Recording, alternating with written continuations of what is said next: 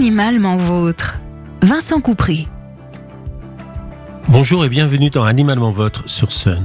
Je me pose une question. Pourquoi faut-il systématiquement que certaines personnes ne respectent pas les consignes? Je m'explique. J'ai eu la chance dernièrement de voyager dans une des merveilleuses îles antillaises et en me promenant sur la plage, j'ai entendu un homme se vanter d'avoir caressé par trois fois une tortue marine. Il est interdit de caresser les tortues, c'est dangereux pour elles. La carapace est sensible aux bactéries et champignons que nous pourrions déposer. Le stress provoqué peut aussi la conduire à fuir le lieu, parfois indispensable tant pour son alimentation que pour sa reproduction. Nager avec une tortue, c'est l'observer en gardant une distance. Caresser une tortue, c'est la mettre en danger. Si les nageurs viennent admirer les tortues, est-ce pour les voir disparaître? De même, il est interdit de poser le pied sur les coraux et certains le font délibérément, comme si leur pied à eux pouvait par miracle ne pas être destructeur. Ce sera la même chose avec tous les animaux marins, dauphins, poissons, mais aussi avec les animaux terrestres, du petit mammifère à l'oiseau tombé du nid. Il est recommandé de ne pas toucher aux animaux sauvages. Le contact avec un animal risque de transmettre des maladies pour lesquelles il n'est pas immunisé ou de provoquer un stress intense. L'homme peut transmettre des maladies respiratoires aux singes ou la grippe aux cochons et sangliers. La proximité génétique entre les cochons et l'homme fait craindre une mutation de virus entre les deux espèces. Nos animaux domestiques aussi peuvent transmettre indirectement des maladies aux animaux sauvages. Des milliers de lions sont morts d'avoir été contaminés par la maladie de carré transmise par les chiens, probablement par des intermédiaires comme les hyènes ou les chacals qui partagent les carcasses avec les uns et les autres. On sait aujourd'hui que la tuberculose bovine est issue de la tuberculose humaine et les rares cas de tuberculose chez le chien sont presque exclusivement secondaires à un cas de tuberculose chez leur propriétaire. Ces cas peuvent paraître anecdotiques, mais sont révélateurs de la proximité entre les différentes espèces animales, humains y compris, et du risque encouru par les animaux sauvages à notre contact. Comme je l'ai dit, il ne faut pas non plus ramasser les jeunes animaux trouvés dans les bois. Nombre de jeunes mammifères ou d'oiseaux quittent ou tombent du nid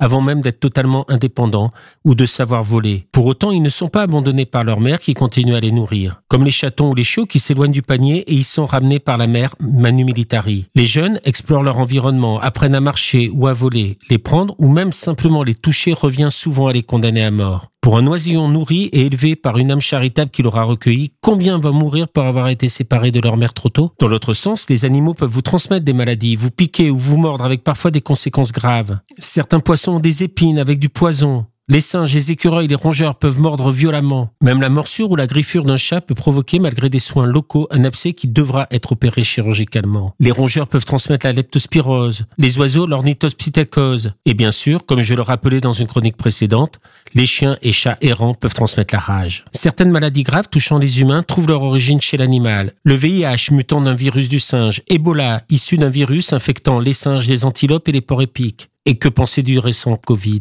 Pour revenir au sujet du départ, le non-respect des consignes, je suis souvent en colère contre les personnes qui nourrissent ces animaux dans les parcs avec des aliments inadaptés. De nombreux parcs présentent des animaux domestiques comme les chèvres, les ânes, les moutons, les canards, parfois sauvages. Les consignes de ne pas leur donner à manger ou précisant ce qui peut être donné ou pas ne sont que rarement respectées. Par exemple, donner du pain à des canards, ou même à des oiseaux en général, est contre-indiqué. Le canard va s'en gaver, et comme le pain ne fait pas partie de son régime habituel, il va gonfler dans l'estomac et le rendre malade, sans pour autant lui apporter des nutriments nécessaires. Je vous dirais bien de lui donner plutôt des fruits ou des graines, aliments appartenant à son régime normal. Mais là encore, vous risqueriez de souiller son eau par un excès d'apport et de le mettre en danger. Je me souviens de Marina, chèvre que j'ai gardée pendant plusieurs mois en convalescence chez moi suite à l'amputation d'une patte avant de la confier à un jardin animalier quand elle est devenue trop grande pour mon petit jardin. Elle y est morte, probablement par excès de consommation de pain distribué par les visiteurs croyant bien faire. Dans la plupart des parcs, des panneaux indiquent ce que vous pouvez ou ne pouvez pas donner aux animaux. Dans leur intérêt, respectez ces consignes faites par des professionnels. Je suis parti de caresses à une tortue pour finir par le pain au canard en passant par les maladies transmissibles à l'animal. Toutes ces digressions ont pourtant un point commun.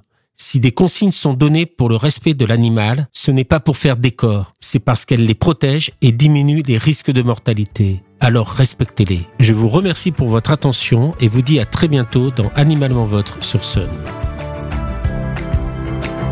Réécoutez cette chronique sur le site et l'appli de Sun.